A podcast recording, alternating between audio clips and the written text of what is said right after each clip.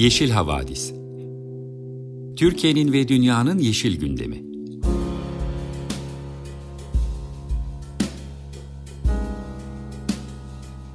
Hazırlayan ve sunanlar Demet Yaman Er, Savaş Çömlek, Dilan Altın Makas, Sare Abit ve Tansu Yeşilkır.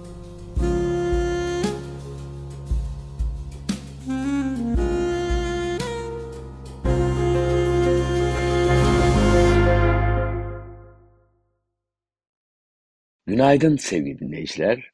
Açık Radyo 95.0 Yeşil Havadis programını dinliyorsunuz. Ben Savaş Çömlek. Bu programda düzenli takipçilerimizin gayet iyi bildiği gibi Yeşil Gazete'nin gözünden haftanın ekoloji ve iklim gündemini değerlendirip sizler için gündemle ilgili ya da ilgisiz bir söyleşi hazırlıyoruz. Bu hafta iklim ve ekoloji bülteninde Yeşil Gazete köşe yazarlarından Ümit Şahin'in İklim Krizi Onlusu başlıklı makalesinden 2023 değerlendirmesini sizlerle paylaşacağız. Bu değerlendirmenin ilk 3 maddesi iklim politikaları ile ilgili, kalan 7 maddesi ise iklim felaketleri ve rekorlarıyla ilişkili olacak. Ardından da iklim değişikliği, turizm ve bu alanda COP28'de sunulan iklim krizi ve turizm ilişkisine ilişkin sunulan rapordan söz edeceğimiz bir söyleşimiz olacak. Bir akademisyen konuğumuz var. Cenk Demiroğlu'yla görüşeceğiz.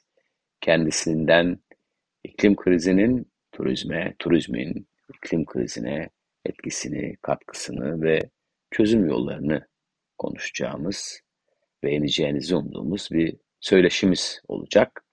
Hazır iklim krizi onlusu diyerek başlamışken pazar gününe ilişkin iklim krizi ve ekolojiyle çok da ilişkili olmayan bir küçücük anımsatmayla başlayalım. Bugünlerde belki son yıllarda çok maruz kaldığımız bir konu uzun ve sağlıklı yaşamın sırları. Her gün yeni bir hikaye dinliyoruz. Ne yiyeceğimiz, ne yiyemeyeceğimiz konusunda nasıl uzun yaşarız, nasıl anksiyeteden kurtuluruz, nasıl mutlu oluruz konusunda 3 maddelik, 5 maddelik, 20 maddelik öneriler sunuluyor. Biz de bu pazar gününe uygun bir şekilde bilim ne söylüyor, temel bilimsel çalışmaların sonuçları neler, daha sağlıklı ve uzun bir ömrün sırları neler, onlarla ilgili sizinle 5 madde paylaşayım ve güne başlayalım. Birinci maddemiz yine bilimsel makalelerin bize verdiği sonuçlar. Uzun ve sağlıklı yaşamın bir numaralı sırrı egzersiz yapmak. İki nedir peki? Güzel bir uyku çekmek. Üçüncüsü huzur. Dördüncüsü, dördüncüsü belki iyi beslenmek, bir takım katkı maddeleri almak falan denilebilir ama aslında öyle değil. Dördüncüsü sosyal iyilik hali diye tarif edilen dostlarla, sevdiklerimizle geçirilen ilişkiler, sosyal ilişkilerin görece kuvvetli olduğu bir yaşam. Belki bu sosyal iyilik halinin ardından ne yiyip ne içtiğimiz daha önemli hale gelir ve beşinci madde olur. Belki de altıncı maddedir. Sağlıklı ve uzun yaşamın sırlarını öğrendiğimize göre müzik dinlemeye geçebiliriz. Bu haftaki programımızda iki farklı Black Magic Woman yorumunu sizlerle paylaşacağız. Önce Santana'yı dinleyeceğiz. Sevgili Açık Radyo dinleyicileri, Yeşil Havadis'in bu bölümünde 2023'e ilişkin bir değerlendirmeyle başlamak istiyoruz.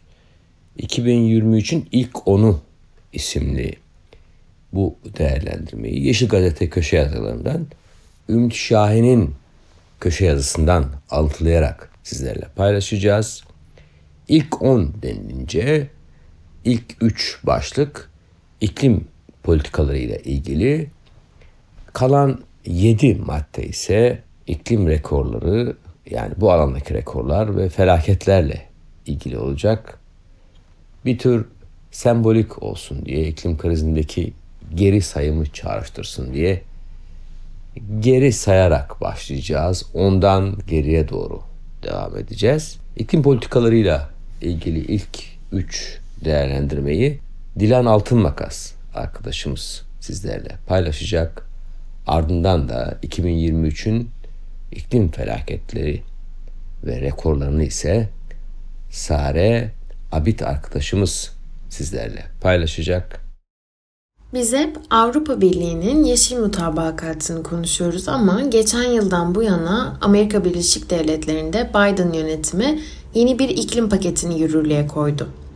Enflasyon düşürme yasası gibi iklimle alakasız bir isim koysalar da bundan bir önceki çip yasasıyla birlikte yeşil dönüşümü hızlandırmayı ve özellikle de üretimi Amerika topraklarına çekmeyi hedefleyen bir tür iklim paketiydi bu.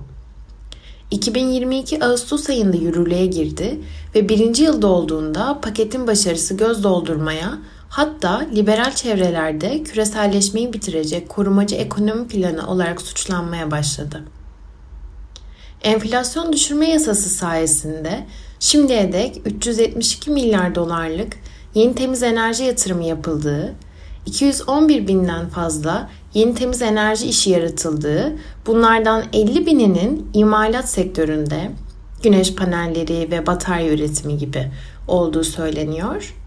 Enflasyon düşürme yasası paketi kapsamında 91 yeni batarya fabrikası, 65 yeni elektrikli araç üretim tesisi, 84 rüzgar ve güneş enerji ekipmanı üreten fabrika kurulmuş. Enflasyon düşürme yasasının etkisi Avrupa Birliği'nin yeşil mütabakatı ile yarışabilir. Enerji dönüşümü olması gereken hızın çok altında ve çok geç kalmış olsa da hızlanıyor. Diğer bir madde COP28'de yenilenebilir enerji kararı. Bu yıl Dubai'de yapılan COP28'de yılın en önemlileri arasına girecek iki kritik gelişmeden biri yenilenebilir enerji ile ilgiliydi. Küresel durum değerlendirmesi kararı içindeki enerji paketi de denen 28. maddenin A alt maddesinde yer alan 2030'a kadar yenilenebilir enerji kapasitesinin küresel olarak 3 katına çıkarılması ve enerji verimliliği iyileştirmelerinin küresel ortalama yıllık oranının 2 katına çıkarılması kararı 7 yıl içinde gerçekten yenilenebilir enerji yatırımlarını hızlandırmayı sağlarsa enerji dönüşümünü geri dönüşsüz olarak yenilenebilir rotaya sokabilir. Bu kadar kısa sürede nükleerin yenilenebilirle rekabet etmesi mümkün olmayacaktır. Ayrıca konferansın açılışında ilan edilen ve 130'dan fazla ülkenin imzaladığı bildiride aynı konuda önemli bir açılım sağladı ve yeni kurulacak kömürlü termik santrallere kapıyı kapadı. Bunun Türkiye'nin imzalamadığı bir bildiri olduğunu hatırlatalım. Ama tabii karara Türkiye'de imza atmış oldu. Diğer bir madde COP28'deki fosil yakıtlardan uzaklaşma kararı. COP28'in enerji paketinde yer alan D alt maddesi iklim zirveleri tarihinde ilk kez fosil yakıtları hedefe oturttu. Enerji sistemlerinde fosil yakıtlardan adil, düzenli ve hakkaniyetli bir şekilde uzaklaşılması, bilime uygun olarak 2050 yılına kadar net sıfıra ulaşmak için bu kritik 10 yılda eylemlerin hızlandırılması. Bir ilk olarak çok önemli ama fosil yakıtlardan çıkış ifadesine göre çok zayıf ve tarih vermediği için de belirsiz olan bu ifadeyi güçlendirmek için gelecek yıllarda büyük mücadele vereceğiz. Ben de şimdi 7. başlık olan James Hansen'ın Küresel Isınma Hızlanıyor makalesiyle devam edeceğim. Yılın en moral bozucu iklim değişikliği gelişmesi James Hansen ve 18 arkadaş, arkadaşının imzasıyla Oxford Open Climate Change dergisinde yayınlanan bilimsel makalenin küresel ısınmanın hızlandığını ortaya koymasıydı aslında. İklim değişikliğinin başladığını ve geri dönüşsüz olduğunu 1988'de ABD Senatosu'nda ilk açıklayan ve bugüne dek projeksiyonları genellikle ve maalesef ki doğru çıkan Hansen'ın son 10 yıldır hem ışınımsal zorlamanın hem de iklim duyarlılığının çeşitli faktörlerle arttığı açıklamaları ve 2 derecenin 2040'larda aşılacağına dair kanıtlar ortaya koyması büyük bir şoktu maalesef. Neyse ki iklim bilimcilerin bir kısmı Hansen'a katılmıyor ve yöntemlerini sorguluyor. Biz de onların haklı, Hansen ve arkadaşlarının haksız olduğunu umuyoruz. Burada Ümit Şahin, Umut Fakir'in ekmeği diye de belirtmiş. Ee, altıncı haberimiz İzmir'de deniz taşması. İzmir'de Kasım ayında yaşanan deniz taşması fırtınanın etkisiyle oldu. Ama aynı zamanda başka coğrafyalarda da görüldüğü gibi deniz seviyelerinin yükseldiğinin ve bunun bizim kıyı kentlerimizi de etkilemeye başladığının ilk kanıtlarından biriydi. İzmir Büyükşehir Belediye Başkanı Tunç Soyer de deniz taşmasını iklim krizine bağladı. Kıyıları doldurmaya ve deltalar gibi deniz seviyesindeki alanlarda yerleşimler yapmaya devam etmenin saçmalığı ortaya çıkmaya başlıyor. Bakalım bu kentleşme politikalarına etki edecek mi? Beşinci başlığımız Kanada orman yangınları. Kanada 3 milyon 620 bin kilometre kare, kare orman alanıyla ki bu Türkiye'nin yüz ölçümünün 4.6 katına denk geliyor. Yani bayağı büyük bir e, alan. Dünyanın en fazla orman alanına sahip üçüncü ülkesi. Bu yıl Mart ayından başlayarak bu ormanların %5'i yandı. Tabii ki %5 az bir oran gibi gelebilir ama bu kadar büyük bir alandaki %5'i düşünecek olursak aslında çok büyük bir alan yanmış oluyor. Ee, bu da 185 bin kilometre kare yapıyor hatta. Türkiye yüz ölçümünün neredeyse dörtte biri. Biraz daha böyle açıklayacak olursak. Uzun dönemde ortalama yanan alanın en az 6 katının yandığı söyleniyor. Toplam orman yangını sayısı 6500'ü geçti. Dumanlar New York ve Washington DC'ye kadar indi. Bu kentler günlerce dünyanın en kirli havasını soludu. İklim krizinin neye benzediğini anlamak için kritik bir yıldı 2023. Boreal ormanları bakalım bu sıcaklıklara daha kaç yıl dayanabilecek? 4. Hawaii Maui orman yangını. Hawaii'de tarihin en ölümcül orman yangınlarından biri bu yıl yaşandı. Maui adasında Ağustos ayı başında 3 gün süren şiddetli yangınlar kasırganın etkisiyle hızla yayıldı ve tarihi Lahanya kentini kül etti. Ölü sayısı yüzün üzerinde. İnsanlar okyanusa kaçarak dumanlardan kurtulmaya çalıştı. Hawaii tarihin en önemli eserleri yangınla ortadan kalktı. İklim krizinin en dramatik manzaralarından biriydi. Yani bu yangınlarla birlikte hem e, maalesef ki can kayıpları hem o ormanda yaşayan aslında tüm hayvanların belki de zarar gördüğü hem ağaçları kaybettiğimiz hem de bir yandan da Hawaii'nin en önemli tarihi aslında eserlerinin kaybolduğu bir doğal felaket. Ee, yani bir orman yangınıyla maalesef ki sadece ormanlarımızı kaybetmiyoruz. Birçok farklı alanda birçok felaketi aslında simgeliyor orman yangınları. Üçüncü haberimiz Daniel, Akdeniz kasırgası ve Libya'da sel. Tarihin en ölümcül sel felaketi Eylül ayında Akdeniz'de ortaya çıkan, nadir ve küresel ısınmayla ısınan Akdeniz suları yüzünden giderek daha fazla görülen bir Akdeniz kasırgasının Libya'nın kuzeydoğu sahillerini vurup aşırı yağışlara neden olmasıyla ortaya çıktı. Özellikle de Derna kentinde iki sel önleme barajı yağışlara dayanamayıp patlayınca kent sular altında kaldı. Ölü sayısı kayıplarla birlikte en az 13 bin. Ölü sayısının 20 bini bulabileceğini iddia edenler de var.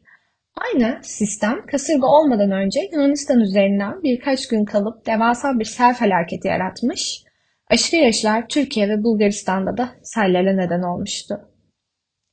İkinci başlığımız okyanus sularında rekor ısınma, Antarktika deniz buzunda rekor erime. 2023'ün şaşırtıcı bir ısınma gösterdiğini önce Antarktika çevresindeki deniz buzunun sıra dışı erimesiyle anlamıştık. Erime, daha doğrusu buz oluşmama düzeyi Antarktika kışında 7 standart sapmaya kadar çıktı. Yıl boyu normalden çok fazla erime oldu. Bunun nedeni okyanuslardaki aşırı sıcaklar olabilir. Ancak aşırı sıcak deniz suyu özellikle Kuzey Atlantik'te görüldü. Kuzey Atlantik'te 25 derecelere varan aşırı sıcak deniz suyu şaşkınlık yarattı. Bugün hala normalden 5 standart sapma sıcak olmaya devam ediyor. Okyanusların ısınması ve buzların erimesi normalde karalardaki sıcaklık artışından daha yavaş ve az olur. 2023 bu alanda da sıra dışı sulara açılmaya başladığımızı gösteriyor olabilir. Ee, birinci ve son başlığımız en sıcak yıl rekoru 2023. Tabii yılın en önemli iklim olayı bu yılın en sıcak yıl olması. Sanayi öncesine göre 1.4 derece sıcak bir yıl yaşadık. 1.5 dereceye çok yaklaştık. Her yerde sıcaklık rekorları kırıldı. Sıcak dalgaları yaşandı. Bu arada ortalamada kuzey yarım kürenin sanayi öncesi normalden 2,5 derece daha sıcak olduğu günler oldu. Durum iç açıcı değil. Bununla birlikte e, Ümit Şahin'in bizler için derlediği 10 e, aslında iklim krizi, önemli iklim krizi haberinin sonuna gelmiş bulunmaktayız.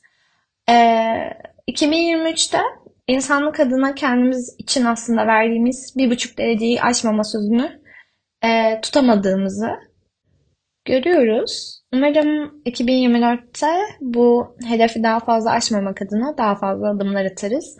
Ve umarım bu kadar e, sert ve bu kadar yoğun iklim krizi haberleriyle karşılaşmayız.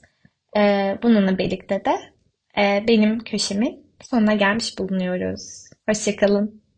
İklim ve Ekoloji bülteninin ardından Black Magic Woman'ın ikinci versiyonunu Eric Clapton'dan.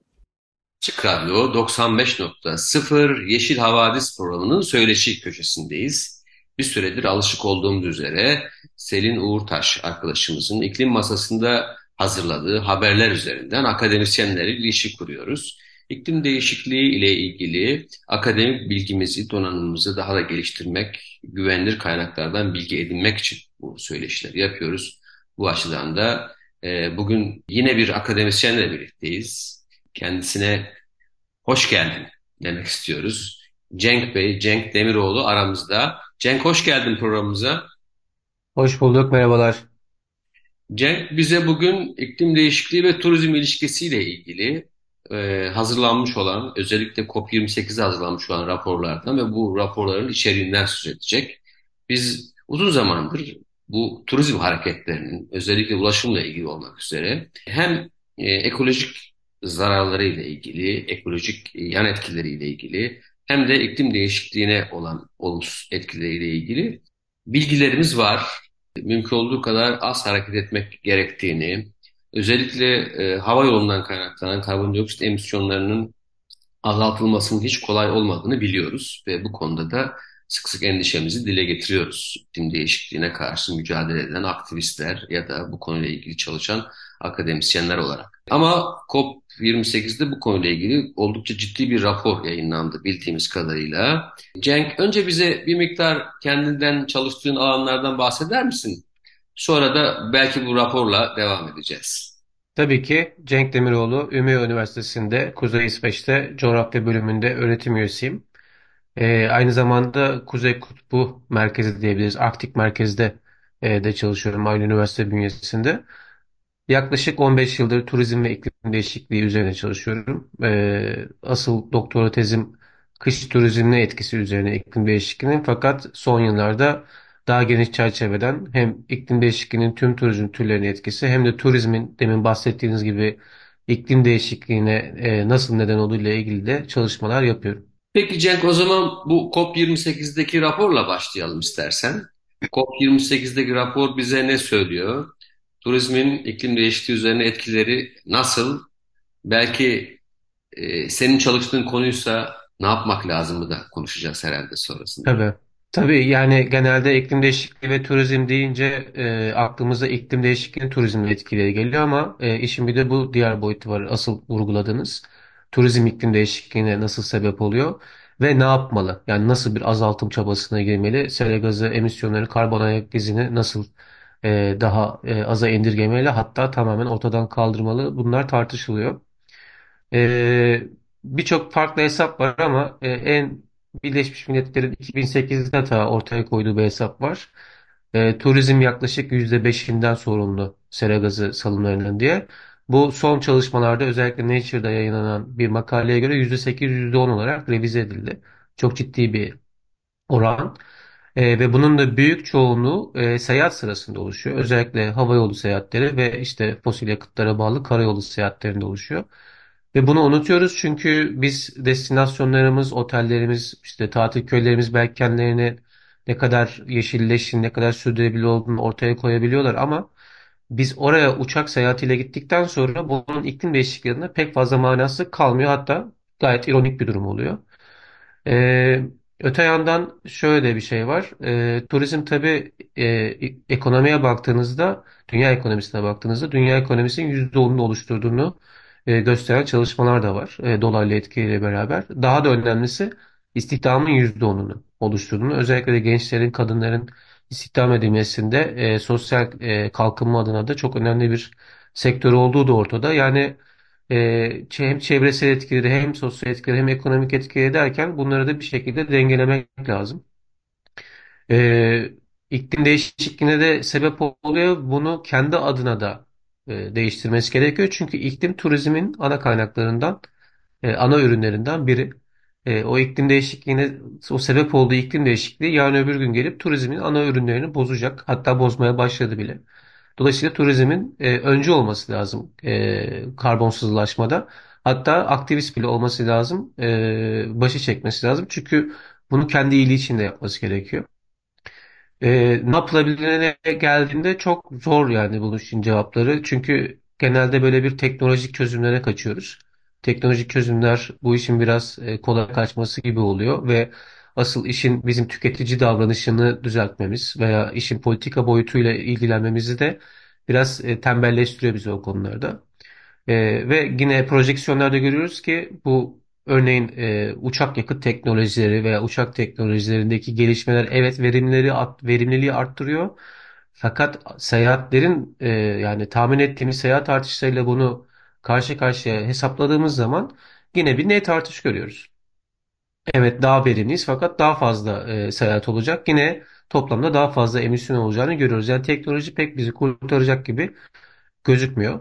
E, işin politik boyutunda da yine e, çok karmaşık durumlar var. Örneğin karbon vergileri ortaya koysanız işte uzun uçuşlara daha fazla para e, harcanacak deseniz ve insanları caydırmaya çalışsanız bu sefer örneğin Karayip destinasyonları bundan çok etkilenecek. Çünkü Karayip adalarına gidilmek için genelde uzun uçuşlarla varılan yerler ve bu ülkelerin e, ekonomileri çok ciddi oranda %50'yi aşan oranlarda gayri safi milli hasılarında turizme bağlı. E, ve bu ülkeler genelde de iklim değişikliğinin müsebbibi değil. Yani en az e, bu işe sebep olmuş ülkeler, en en az suçlu ülkeler. Fakat hem zaten iklim değişikliğinin etkilerinden, işte artan kasırgalardan, sıcaklık dalgalarından vesaire etkileniyorlar. Hem de bizim kaç yaparken göz çıkarmaya çalış, e, göz çıkaracak bazı politik e, önlemlerimizin de e, kurbanı olabiliyorlar. Dolayısıyla küresel anlamda e, iklim finansının çok daha doğru bir şekilde, çok daha adil bir şekilde organize edilmesi e, gerek mitigasyon bu karbon azaltım politikalarından gerek iklim değişikliğinin kendi etkilerinden etkilenecek ülkelerin, ekonomilerin e, daha e, şek iyi şekilde desteklenmesi gerekiyor. Anlaşıldığı kadarıyla adil dönüşüm e, iklim değişikliğine karşı mücadele fonunun herhalde COP28'de artık en azından resmi olarak adı konulmuş olan fonun ve bu tür finans desteklerinin zorunlu olduğunu bir kez daha sizden duymuş olduk. Zorunlu ve de doğru yatırımların yapılması lazım. Örneğin e, bir sürdürülebilir fon vardı. Nordic Bankası'nın galiba. Grönland'da havaalanı yapıyor. Grönland ekonomisini desteklemek için yani şimdi bu konuya girersek yarım saatler konuşuruz herhalde ama şu bir cümle bile işin ne kadar paradoksikal bir e, boyuta geldiğini söylüyor herhalde. Evet, iyi yönetim de ayrıca çok önemli bir konu herhalde. İklim Evet, mücadelesinin iyi yönetilmesi de ayrı bir konu tabii. Onu o, o konuyu doğru. O konuya girdik mi çıkamayacağız öyle anlaşılıyor. evet, Çünkü hakikaten iklim değişikliğiyle mücadele adı altında iklimi daha da korkunç bir krize sürükleyen bir sürü yatırımı, bir sürü girişimi çok sık görüyoruz. Senin de evet, bahsettiğin gibi teknolojik dönüşüme bel bağlayanların e, aslında hayal sattıklarını biz biliyoruz ama işte bu politika oyunları ve e, halkın bir biçimde yönlendirilmesi her zaman kolaylıkla müdahale edilebilen bir şey değil. E, geçici de olsa bazen yalanlar hakim oluyor e, siyaset sahnesinde. E, o yüzden de siyasetçiler halka verdikleri sözü tutup iklim krizini önlemek yerine iklim krizini derinleştirecek e, girişimlerle bir tür makyaj, bir tür yeşil yıkamayla Evet. siyasi ikballerini, varlıklarını sürdürmeye çalışıyorlar. Peki bize senin çalıştığın bir konu, e, iklim değişikliğinin turizme etkisinden, özellikle kış turizminden bahsettin. Yıllardır kayak merkezlerinde kar yokluğu şikayeti hep olur. Herhalde bu çerçevede başlayacak önce. Tabii bu arada sadece ondan ibaret değil. Bakan e, adalar ve ve muhteşem turizm alanları var. E, herhalde e, artan ısılar nedeniyle artık yaşamın zorlaştığı, turizm sezonlarının değiştiği bölgeler var. E, biraz bunlardan bahseder misin? Tabii yani şöyle genelde biraz felaket tellallığı gibi oluyor ama yani bilimin ortaya koyduğu sonuçları da açık açık söylemek gerekiyor. Bir yandan uyum e, içinde yapılabilir. Bunu da söylemek gerekiyor. Kış turizm ben 15 sene önce çalışmaya başladığımda çok fazla aslında konuşulmuyordu da. Çünkü daha etkiler çok net ortaya çıkmamıştı. Bu karsızlık sorunu çok fazla görülmüyordu. En azından Türkiye bazında. Başka ülkelerde, başka bölgelerde olsa da. Fakat e, daha sonra bunlar artık gözle görülür hale gelince bizim çalışmalarımızda etkiler artmaya başladı. Biraz daha uyum için ne yapabiliriz gibi e, hem politik boyutta hem e, ticari boyutta konuşmalara başladı ve yine ilk olarak e, bütün dünyanın sadece Türkiye'nin değil teknolojik çözümlere başvurduğunu görüyoruz. Karlama sistemleri çok ciddi şekilde yayılmaya başlıyor. Bu es- yapay kar derdik eskiden ama karışık olmasın diye karlama diyoruz. Çünkü yine makinenin yaptığı şey kar aslında. E, fakat e, bunların da artık tartışıldığını görüyoruz. Çünkü çok ciddi su tüketimi ve enerji tüketimi olan teknolojiler. Yine bir paradoks söz konusu. Eğer o tükettiği enerji termik santralden geliyorsa e, yüksek emisyonlu teknolojiler yine kendi bacağına sıkan bir mal adaptasyon türü olabilir. E, oradaki bölgedeki su döngüsüne göre e, su sıkıntılarının yaşanacağı bir gelecekte yine tartışılabilecek teknolojiler. Öte yandan da ee, yine yani çok olaya siyah beyaz bakmamak lazım. Çünkü hani kayak böyle bir lüks e, tüketim, böyle bir keyfi bir e, birkaç e, ayrıcalıklı kişinin yaptığı bir spor falan değil.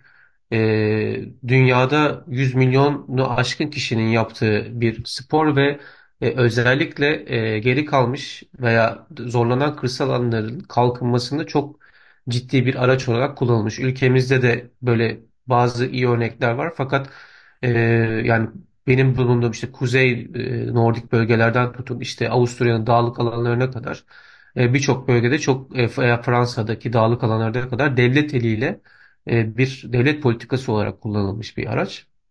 Dolayısıyla hani kayağın da aslında ayak tut, ayakta tutulması lazım bir şekilde ya da çok ciddi alternatiflerle gelinmesi lazım. Çünkü kış dağlık e, çok çetin koşullara sahip bölgelerde kış turizminin alternatifi nedir? Bu tartışılır. Yani çok kolay değil kayak gibi güçlü bir e, sektörün yerine bir sektörü tekrardan getirmek.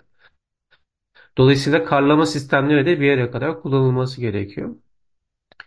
Ee, bir de işin kazananları var tırnak içinde. Tabii e, her yerde kar azalıyor ama bazı yerlerde daha az azalıyor ve bunlar diğer e, merkezlerin e, turistlerini kendine çekip aslında biraz işin kazananı oluyor. Kısa vadede basıyorum. Uzun vadede zaten e, e, Hep iklim birlikte değişikliği kaybediyoruz. şiddetlendi.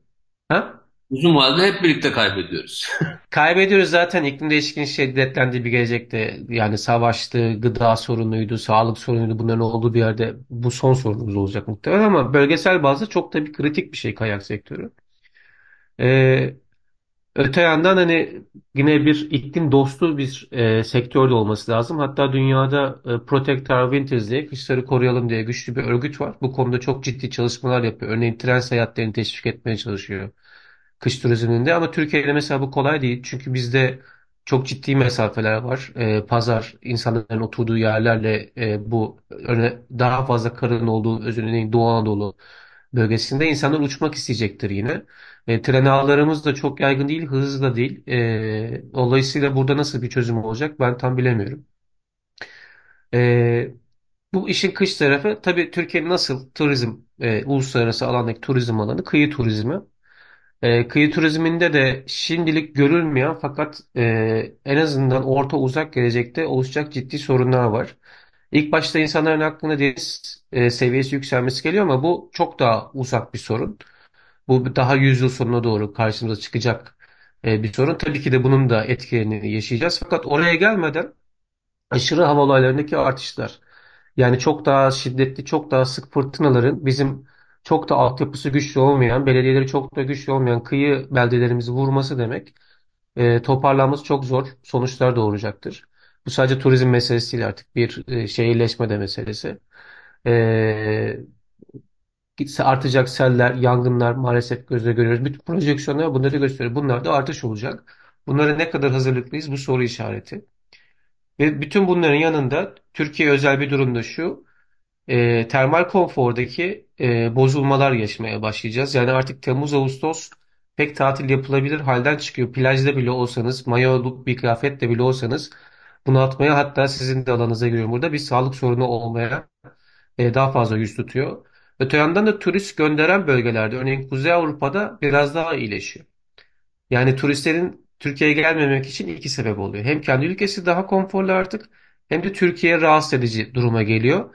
Tabii bahar aylarında termal konfor daha iyileşiyor. Fakat burada da e, işte yani okul takviminden tutun insanların yani 100 yıllık yaz tatili anlayışına kadar birçok şeyin çok e, radikal değişimler gerekiyor. Öyle kolay değil bu tarz e, dönüşümleri de yaşamak. Ama çok daha ciddi bir sorun yine turizmden çıkacak artık. Bizim yaptığımız projeksiyonlarda gördüğümüz örneğin Antalya'ya baktık. 100 yıl sonunda 2070-2100 e, ortalamasında 30 yıldır genelde iklim e, biliyorsunuz e, ortalamaları.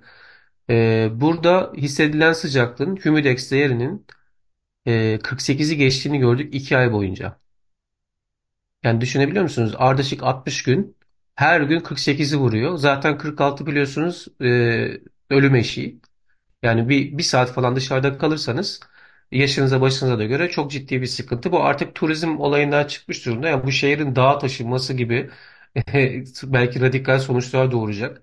Ee, daha fazla belki bu iklimlendirme sistemlerine e, baskı yapacak bir sonuç doğuracak ve iklimlendirme sistemlerinin daha şimdiden e, kapasitesinin yetmediğini görüyoruz ki bunların da enerji tüketimleri söz konusu. Yine enerjinin hangi fosil yakıtıdan üretilmesi e, durumunda yine işin bir başka paradoksal e, boyutu ortada.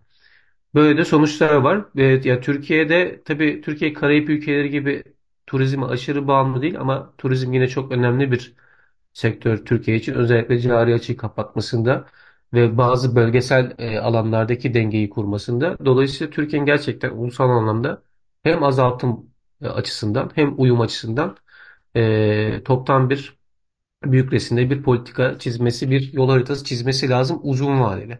Öyle e, yani seçim dönemleri kadar değil veya e, ticari işletmelerin fizibilite dönemleri kadar değil.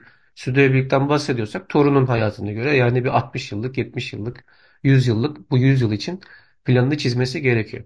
Diğer tarım olsun, sağlık olsun bu tarz diğer alanlarla da e, ilişkisini e, göz ardı etmeden. Yani anlaşıldığı kadarıyla Türkiye Cumhuriyeti varlığını korumak istiyorsa, mevcut ekonomik düzeyini, halkın refahını korumak istiyorsa, e, bütün hükümetlerin iklim krizine karşı mücadelede en aktif rolü üstlenmesi bekleniyor bilimsel açıdan.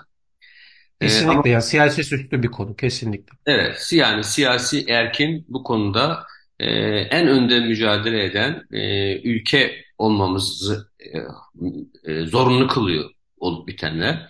Ama bir, tabii biz e, COP28'de takip edebildiğimiz kadarıyla ülkemiz genellikle anlaşmadan, birçok girişimden uzak durmayı tercih etti. Hatta kimi zaman, çoğu zaman fosil yakıt lobilerinin kontrolünde, hakimiyetinde olan e, taraflarda, gruplarda, hiziplerde yer almayı tercih etti. E, ne ülkemizin ne de e, ülkemizde yaşayan insanların çıkarını olmayan bir tutum içerisindeyiz. Umarım bir an önce ülkemizde yetki e, sahibi olan siyasi er bu konuda e, gerekeni yapma duyarlılığına erişir. Toplumumuz da bu konuda gerekli baskıyı yapar diye umalım. Bize verdiğin bilgiler için çok teşekkür ederiz. Ben teşekkür ediyorum. Bize söylemek istediğin son bir şey varsa onu da duyalım. Sonra hoşça kal diyelim. Tamam. Yani e, tabii bu işin dediğim gibi teknolojik siyasi boyutu var ama işin bireysel boyutu da var. E, biz bazen kendimizi tek başımıza çaresiz hissediyoruz ama yine bireysel boyuttan başlamak lazım hem uyum hem azaltım adına. e, doktorun söylediğini yapıp yaptığını yapmamak lazım. Orada da kendime biraz çuvalsız bataraktan konuyu kapatayım. Çok teşekkür ederiz tekrar. Sevgili dinleyiciler, bugünlük size hoşça kalın diyoruz. Görüşmek üzere. Sevgili Açık Radyo dinleyicileri, Cenk Demiroğlu ile yaptığımız söyleşi köşesinin ardından size yine bir Black Magic Woman yorumuyla veda edeceğiz. Bu defa Patricia Barber dinleyeceğiz.